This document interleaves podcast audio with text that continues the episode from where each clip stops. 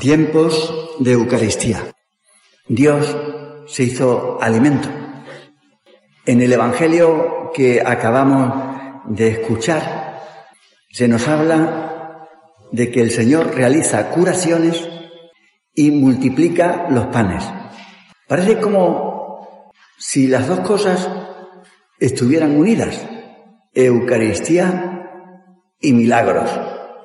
Uno de los protagonistas del Adviento, el profeta Isaías, nos anunció que el Señor nos invitaría a un banquete especial.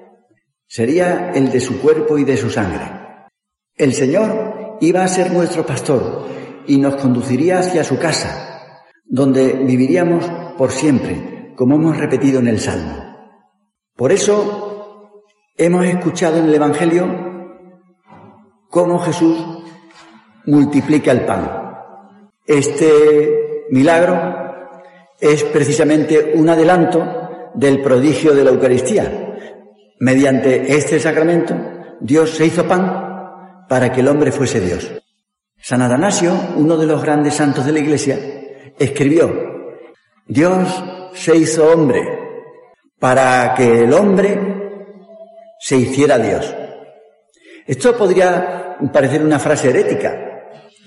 Uno de los hombres más inteligentes que ha existido, Tomás de Aquino, escribió que Jesús, queriendo hacernos partícipes de su divinidad y haciéndose hombre, hizo dioses a los hombres.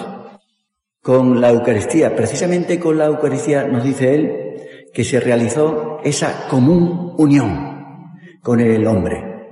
Y se puede decir con San José María que el sacramento contiene en sí todos los misterios del cristianismo. Como decía el santo cura de Ars, todas las buenas obras juntas, juntas, incluidas las que podría haber hecho la Virgen, y las hizo. Todas las buenas obras juntas no pueden compararse con el sacrificio de la misa, pues son obras de hombres, mientras que la Santa Misa es obra de Dios. Decíamos que en el Evangelio de la Misa de hoy vemos cómo el Señor cura enfermedades. Pues el mismo que hacía esos milagros lo tenemos en la Eucaristía, dispuesto a ayudarnos. Durante esta novena hemos hablado de que los días que nos han tocado vivir son tiempos de amigos, tiempos recios, difíciles, tiempos de alegría, tiempos de fe. Y para realizar lo que Dios nos pide en esta época necesitamos una fuerza especial. Hace poco estuve en un congreso de teología en Roma y los moralistas hablaban de lo que el Papa Francisco ha dicho recientemente, el peligro del semipelagianismo, la tentación de querer ser santos ser dioses fue la primera tentación. Pero sin contar con Dios. Querer hacer milagros utilizando sobre todo nuestras fuerzas. Dios puede hacer que un asesino sea santo en tres horas, como ocurrió con Timas el ladrón. Nosotros en 30 años no podemos hacer nada con nuestras propias fuerzas. Una cosa sí podemos hacer, solos. Cansarnos, agotarnos, agobiarnos, herniarnos. En la actualidad se habla de la crisis de vocaciones en el mundo occidental. La Iglesia, al tratar sobre Europa, habla de esperanza. ¿Qué es lo que falta en este continente? Yo me pregunto, ¿qué es lo que normalmente se hace para que la gente descubra su llamada? ¿Qué es lo que se hace? Pues organizar eventos. Todas esas cosas que organizamos nosotros son buenas, no va a decir que son malas. El inconveniente es que son cosas nuestras. Y con esta novena queremos tener un detalle con la Virgen.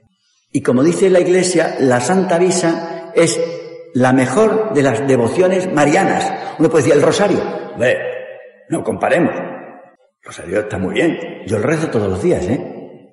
Pero la Santa Misa es la mejor de las devociones marianas. María, dice la Iglesia, está presente como Madre de la Iglesia en todas nuestras celebraciones eucarísticas. Todos los sacerdotes hemos observado el cambio que experimentan las personas al recibir la comunión diariamente. Si es una vez o dos a la semana, pues está bien. Mejor eso que nada, ¿eh? Pero es como si uno come dos veces a la semana. Pues estará débil, ¿verdad? En la vida de Juan Pablo II hay una anécdota que cuenta la protagonista. Cuando don Carol Huitila todavía no era obispo, la chica en cuestión había ido a muchos confesores, pero ninguno le dijo lo, de don Carol.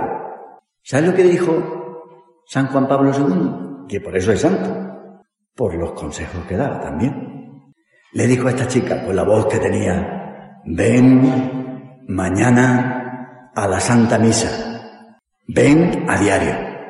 Y añade la interesada, nunca antes ningún otro sacerdote me lo había dicho, a pesar de que algunos me habían propuesto que nos volviésemos a encontrar. Me habían invitado a ir hacia él, pero aquel sacerdote no había dicho vuelve a verme, sino ven a la Santa Misa. A veces nos empeñamos en hacer milagros, cuando los milagros los hace el contacto con la Eucaristía el mejor medio para discernir la vocación, lo que Dios quiere de nosotros. Pidámosle hoy a la Virgen que nos dé el amor que tiene ella por la Eucaristía. Que así sea.